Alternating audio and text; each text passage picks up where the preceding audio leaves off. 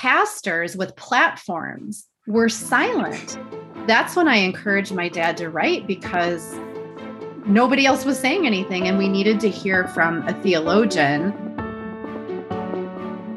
I was asked by two or three of the women involved in the Willow story why are Christian leaders not speaking up? This was the question asked.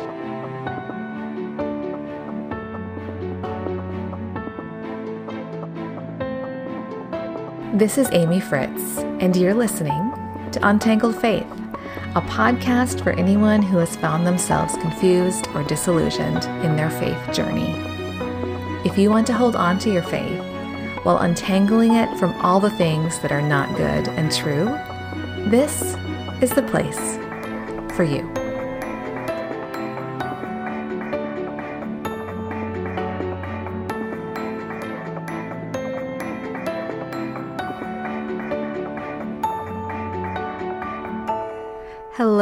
And welcome to episode five of Untangled Faith. How about I share a few bits of news related to the podcast? Since the launch of the first episode, there have been over 2,500 total downloads. Tennessee, Ohio, and Minnesota have the most downloads, and this is fun because I don't know very many people in Ohio. So, hello, Ohio. I'm waving at you from Middle Tennessee. Also, you have left the best reviews on iTunes, also known as Apple Podcasts. And I've said this so many times and I'll say it again. I had no idea what to expect with this. Expectations are tricky. I tried to keep mine low, but I did have a goal for the number of downloads we would have in April, and we met that goal. And I want to say that the, the biggest smile last week came from a tweet from Emily Snook. She called the podcast anti gaslighting. I'm going to update my social media to include that phrase. Thank you, Emily. Over the last four episodes, I have shared stories of people I have referred to as wounded resisters. That's a term I first found in the book A Church Called Tov by Scot McKnight and Laura Barringer. Today, I get to share with you my interview with Scot and Laura. Scot is a professor of New Testament at Northern Seminary. He's the author of more than 80 books, and he's a regular contributor to Christianity Today.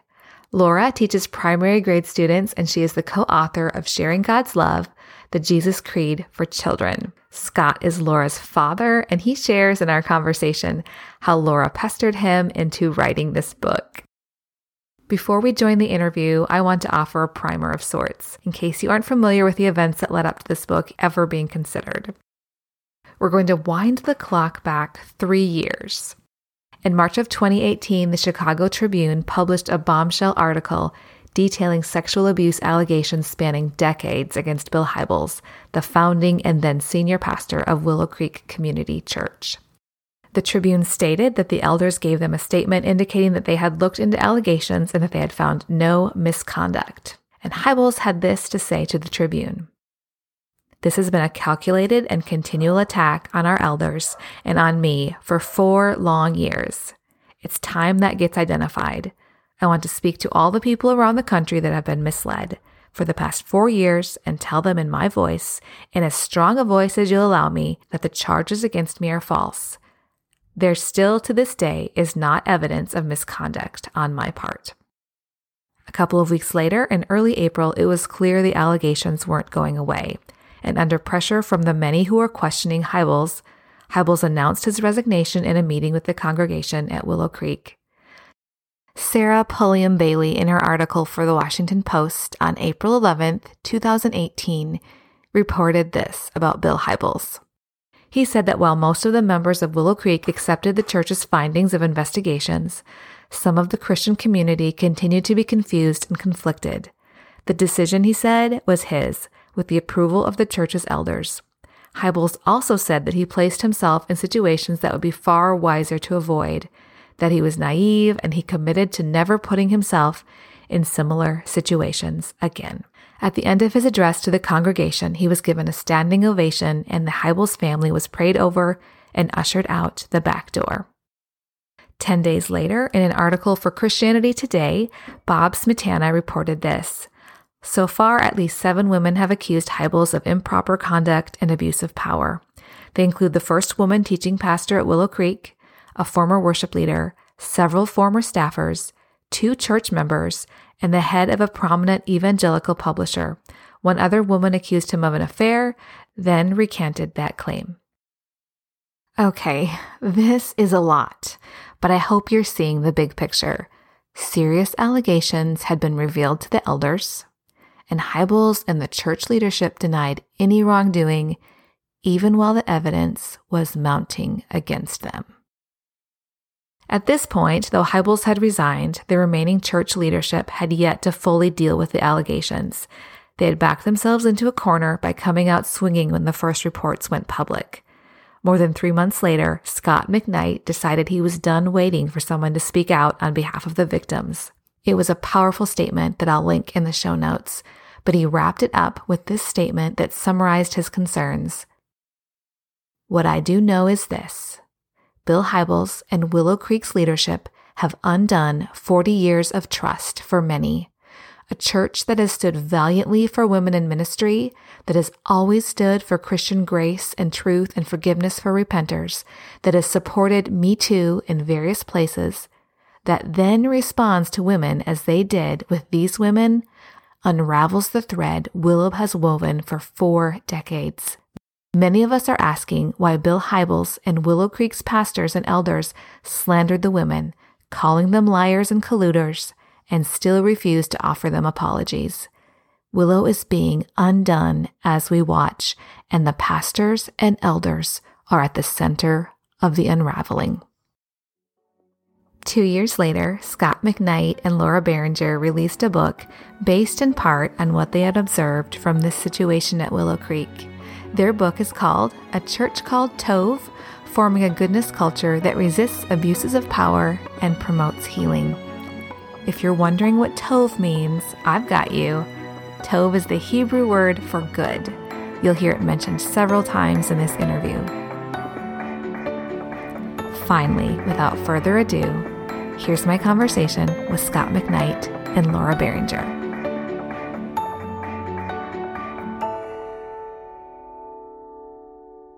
Good to see you. Like, you too. person. I know, in the flesh. I've seen you on Twitter a lot.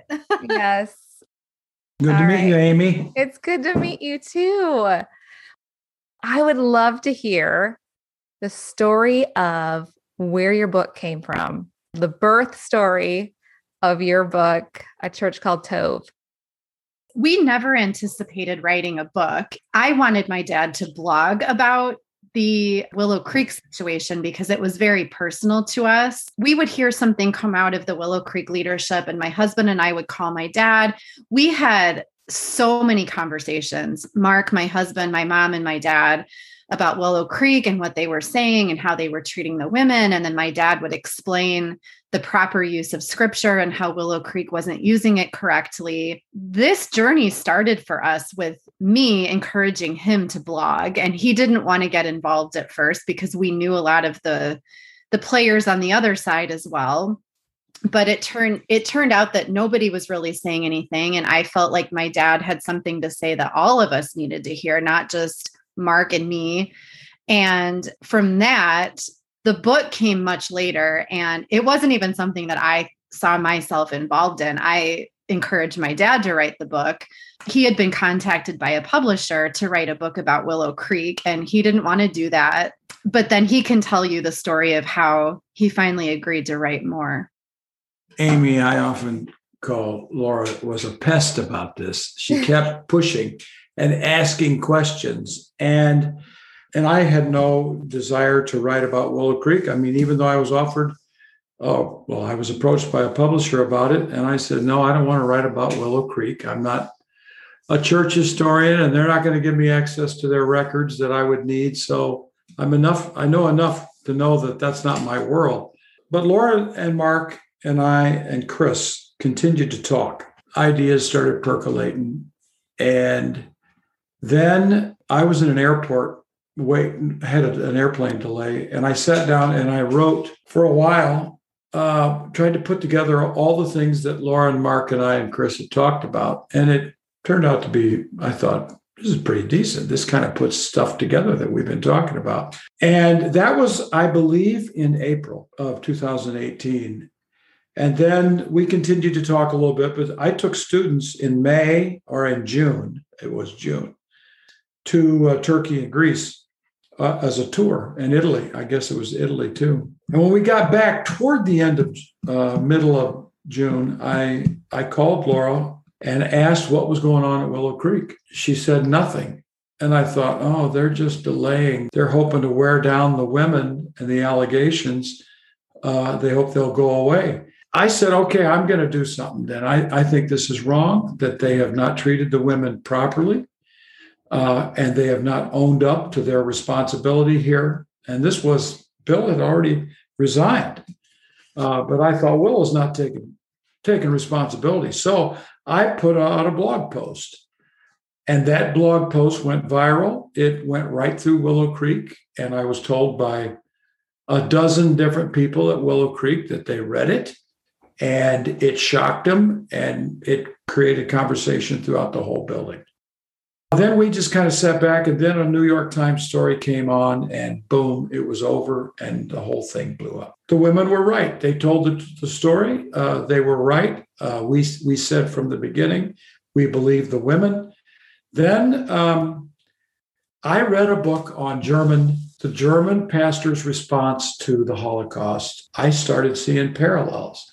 So I started taking notes, and I just, uh, it wasn't until the next December we were with Lauren Mark, uh, Chris and I were, and I said, um, I have the outline of something interesting for a book. And it was at that point that we started talking, and we still didn't have a good idea for the book, but we were getting closer. And I knew it wanted to be redemptive. And then eventually we landed on the idea of tov, the Hebrew word for good and goodness. And so we wanted to work it all from that angle. And Amy, you're right. We have heard one story after another. It's almost it's not every day, but I often tell people between two and five stories a week come to us, including yours. Yeah, that's right. And it's and it's not not including the stories that we find on the internet. That's yeah.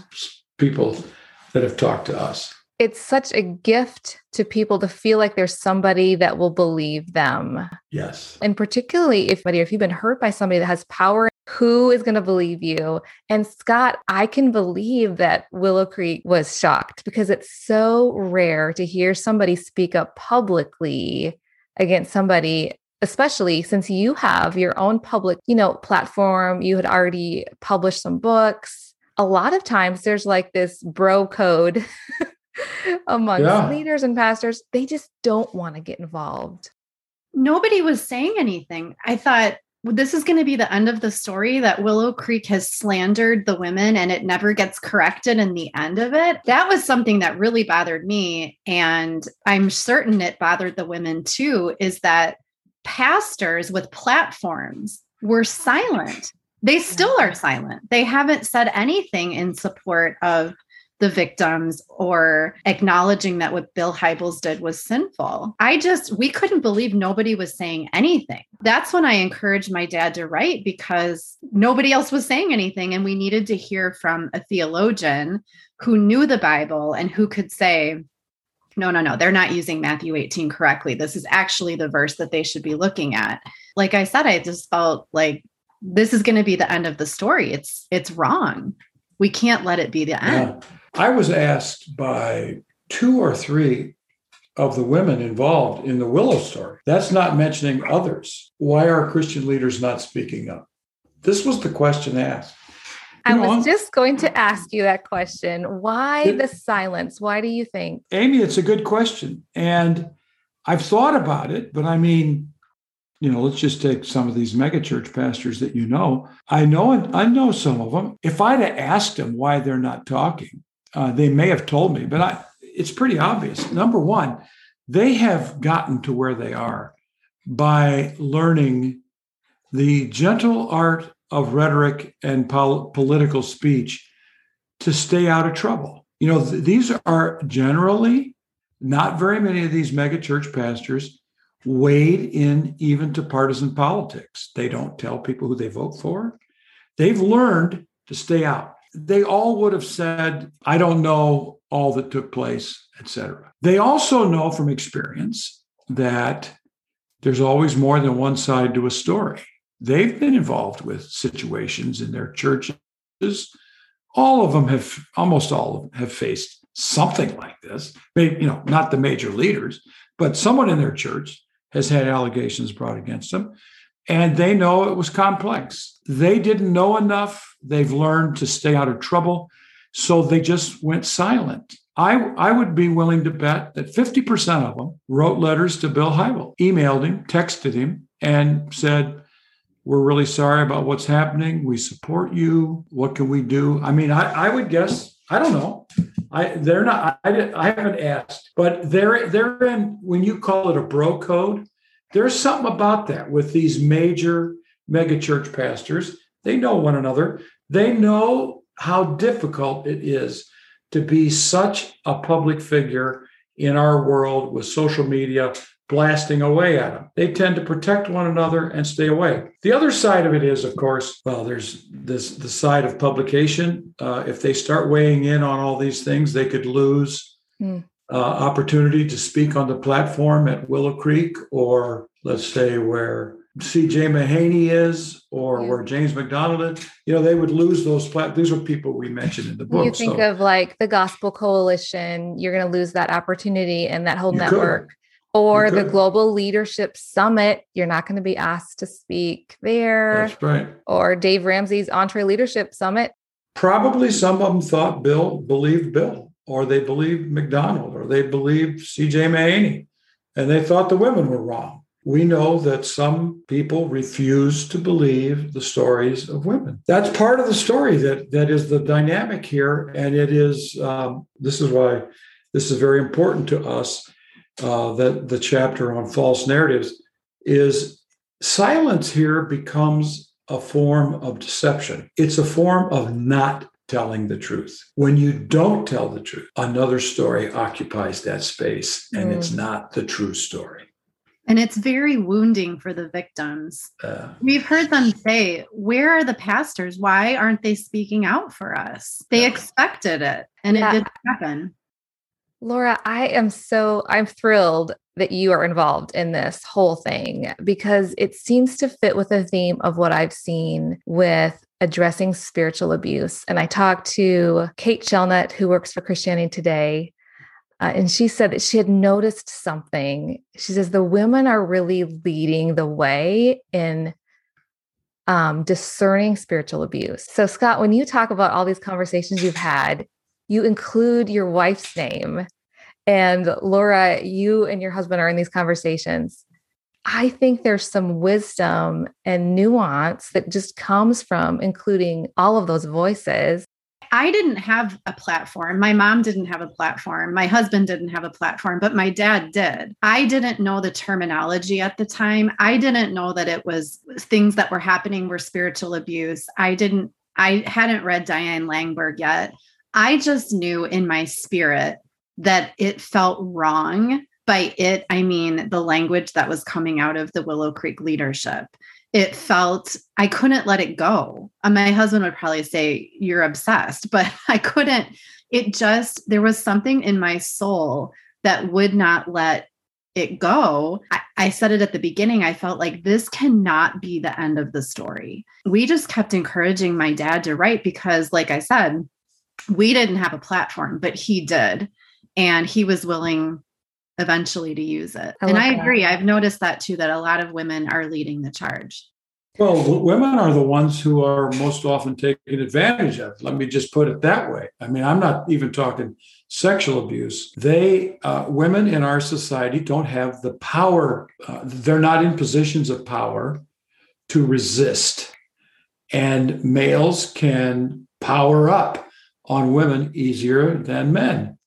And, you know, I understand that in, in powerful workplaces, um, a president or a CEO or whatever you want to call them, pastor, they can power up over other, other males pretty easily too. But women are particularly powerless in our culture, uh, are more powerless. They're more powerful than they were. They're they're they're powerless in many situations, and so they are taken advantage of in power structures and in physical structures. Women have to, are the ones who have experienced this the most. I have I have some pretty courageous students, women students. They do not hesitate to speak up. Now, of course, this is they're in a safe place. They're in my classroom or they're in our school and they can say what they want. A lot of times the men will just shut up because they have the voice and they get to talk. But uh, you know, I I have to say that I have women who were abused sexually uh, and with power, and when they see it, they recognize it and yeah. they speak up. So they've they've had the experience.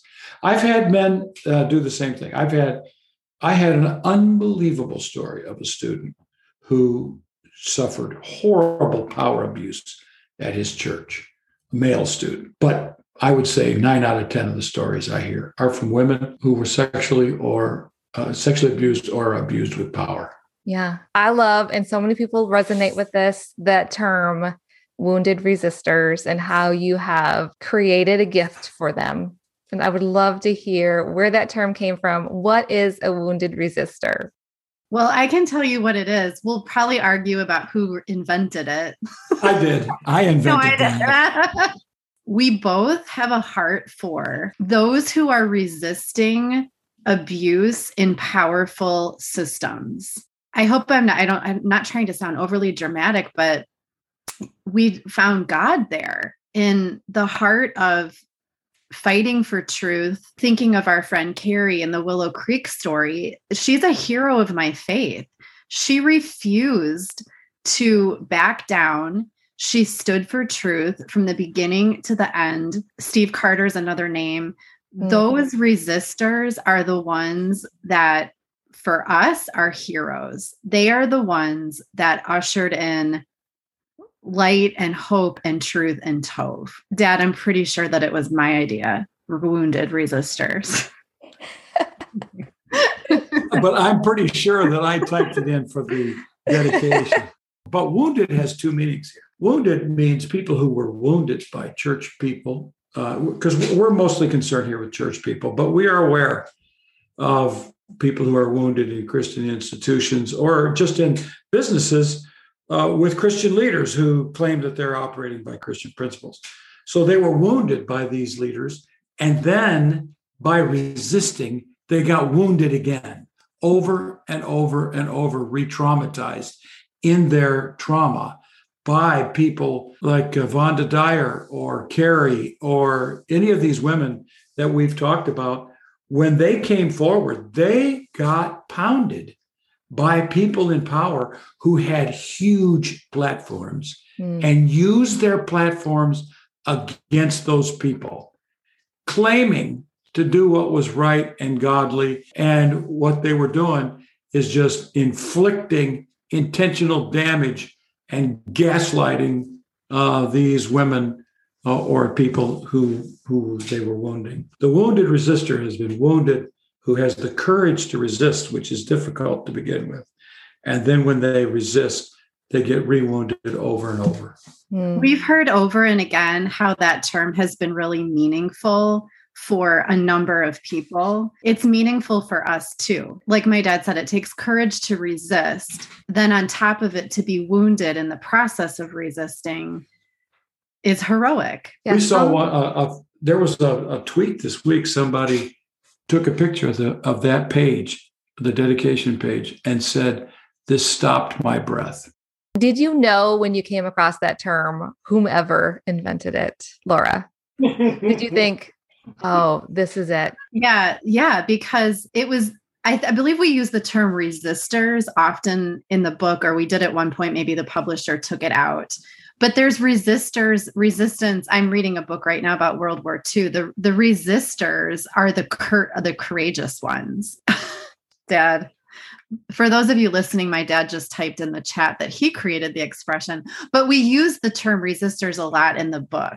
The wounded part i believe was initially connected to the heroic women of willow for vonda yeah. dyer betty schmidt and um, all those that we haven't named Nancy Yeah. Beach, Nancy Ortberg, yeah. Yeah. And I know that there are people that have watched these things unfold and thought, oh, this is how people react when you tell your story. hmm And they Yeah. are thinking, they're thinking, is it going to be worth it for me to tell mine? That's why many people don't come forward. We had um, a meeting with some of the Ravi Zacharias folks before that story broke. Some of the inside, they were working for the organization at the time. And I remember we, my dad and I texted ahead of time before our meeting with them. These are these are resisters. They haven't been wounded yet, but there's a high likelihood that they will be. Yeah. I, yeah, I can't imagine the bravery and it, it's costing them a lot to resist. Yes. So, Yes. I mean, their livelihoods, I totally understand that betrayal blindness that people have been talking about because our brains sort of shut down and say, I can't see that. It costs Well, too Amy, much. it happened to you with the Dave Ramsey story. You're you're also a wounded resister. Yeah. Well, I feel like I don't wonder if there's something magical about a couple years of space and being able to tell a little bit. Um, Mary DeMuth, I don't know where she came up with this or if she coined it, but she said being able to tell your story, an untold story doesn't heal. And she talks about being able to Hmm. tell it. There's just something about getting it out there that gives some relief regardless of how it's received because you feel like you've done at least your part to move move the needle a little bit and people can decide what they're going to do with that the rest of the way but there is something and now it's been almost 2 years since we've left someday we'll be able to tell the whole story without fear of legal repercussions we didn't sign anything but you know when you deal with people with a lot of power and they're litigious you just don't know so Well, that's right. You know, and this is why Diane Langberg uh, talks about you have to be in a healthy place to come forward. There are so many people that said, why didn't they speak up earlier? I mean, you know, Bill Hybels came out 20 years and now you're bringing it up. And so many people in the congregation clapped for that because it wasn't safe, number one, for women to come forward. Number two, they knew the implications, what this meant for the church, for the leaders, uh, for the business. And third, they know that it's going to cost a lot to come forward. They're going to lose friends. They're going to lose a business. They're going to lose income. Um, they're going to lose trust. And maybe uh, the longer you've worked at a business, let's say you've worked at a place for 20 years and you decide to come forward, you're going to lose 20 years of networking just like that, or most of it. And that that's costly. And you know, and furthermore, it's very existentially, personally, psychologically, emotionally painful to take the heat because it comes at you on the internet like it doesn't matter. This is a world of cruel people.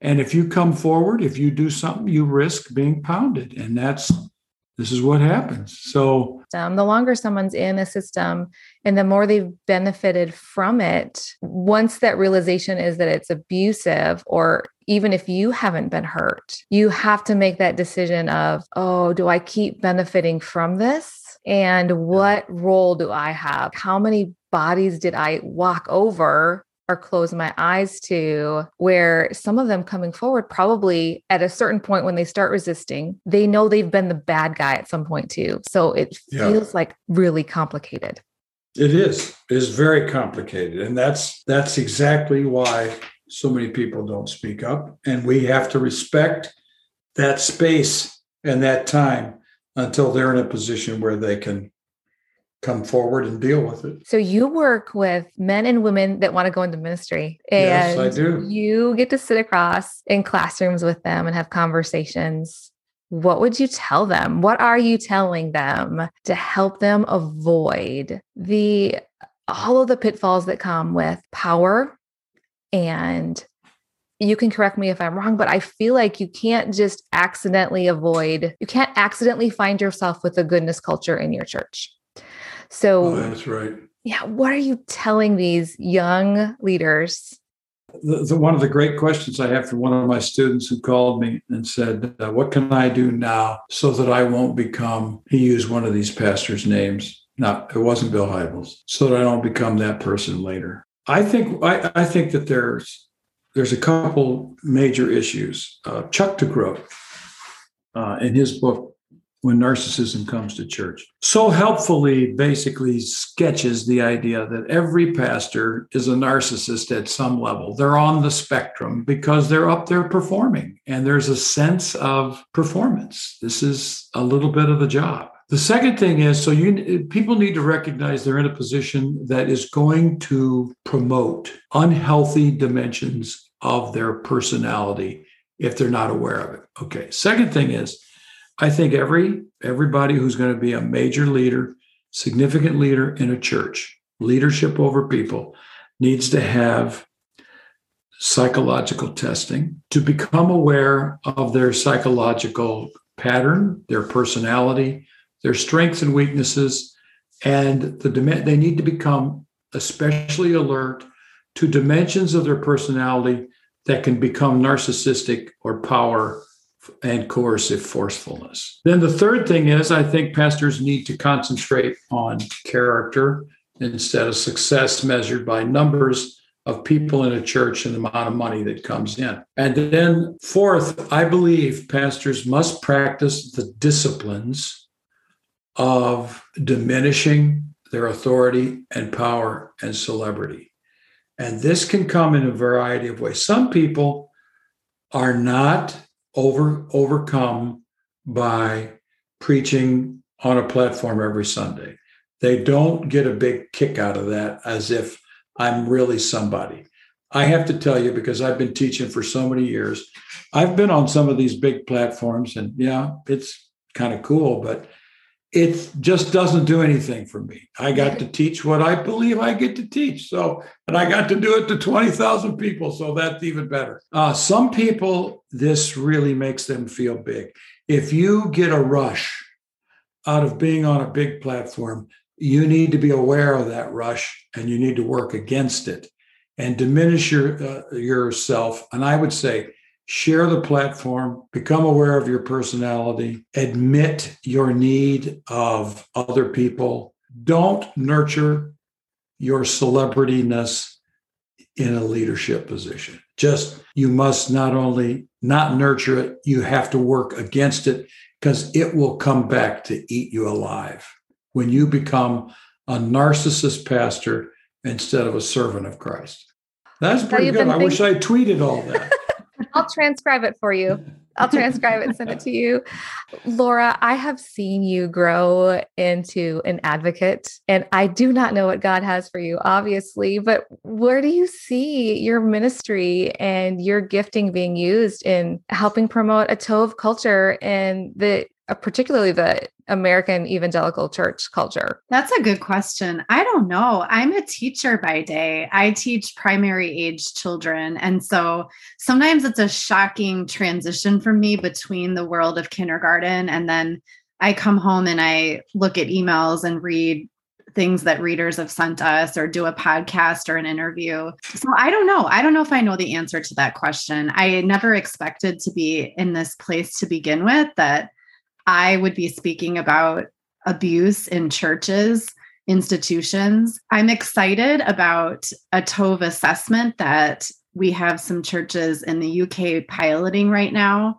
I don't know. I'm excited about the next step because we've had a lot of questions about, well, now what do I do? How do I know if my church is is healthy or I know my church isn't healthy? How what is my next step? And so I feel like that's going to be really helpful this assessment tool that we're starting to develop as a next step for individuals and for organizations and creating healthy cultures.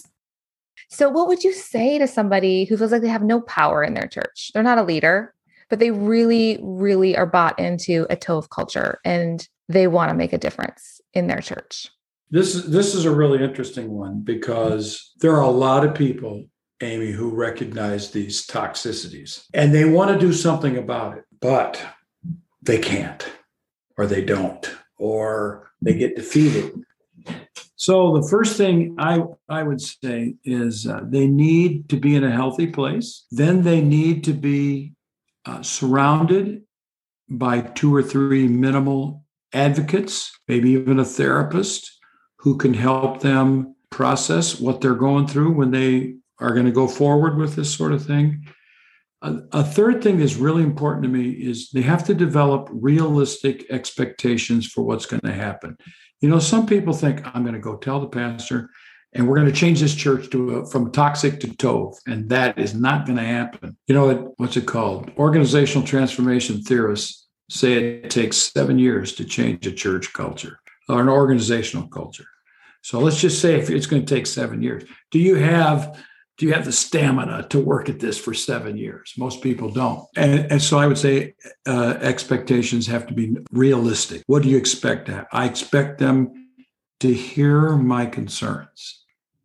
That may be all you expect. I expect that they'll hear my concerns and then consider my concern. They'll not only consider it, but maybe bring me back and ask for more. No, that's that sort of thing. And then, well, I, I think I think those are are three of the major things. Um, but I I would say that they need to find other people who are committed to Tov, as we write about the circle of Tov in the book.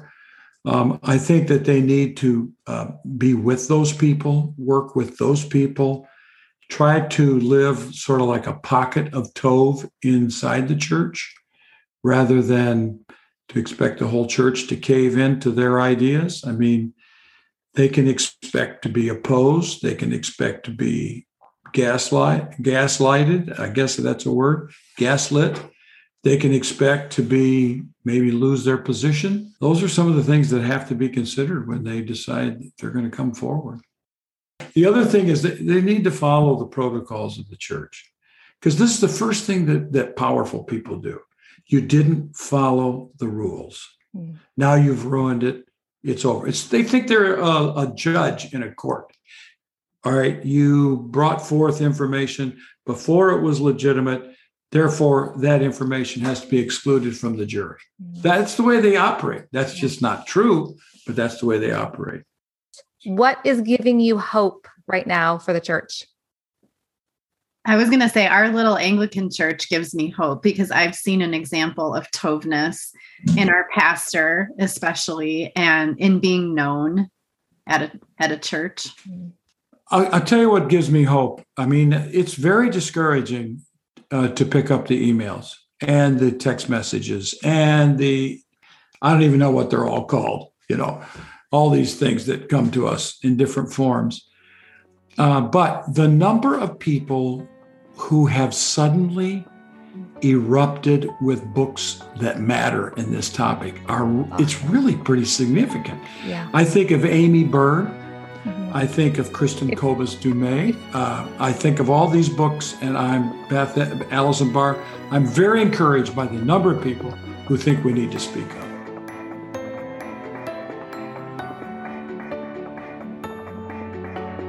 Hope you enjoyed this conversation with Laura and Scot. I have a link to their book in the show notes. I appreciate the redemptive focus of their book. It's easy to get caught up in being against something, but I've found it's far more healthy and sustainable to be for something.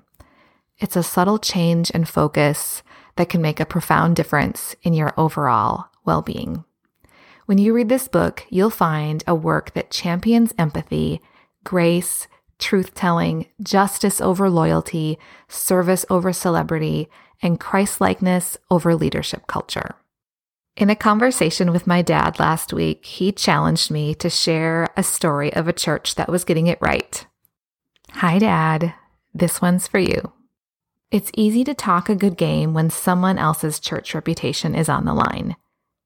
But will you consistently champion truth telling and transparency when it might cost you something? That is exactly the situation that Tates Creek Presbyterian Church found themselves in. In November of 2017, senior minister Robert Cunningham had this to say about the Me Too movement. I say, let the stories come, let them all come out, let every attempt to deflect or defend come to an end, and let us instead listen and learn from the courage of the abused. They are our prophets now, with voices that will no longer allow us to hide or ignore the epidemic. Indeed, the overdue purge has begun, and may it not relent until every hidden darkness faces the light of justice. Seven months later, Cunningham, when learning of abuse allegations against a pastor that had served at their church, he was faced with the decision. Would he protect the institution, reversing his words about welcoming the light into the hidden darkness, or would he reject it? Here's his response I still believe that. Let it all come out. Let the purge continue undaunted, even when it is my own church's past that needs purging. May God raise up more brave shepherds. Thank you to those of you who are faithfully serving, and to those of you who are wounded resisters. I hope you feel seen and less alone.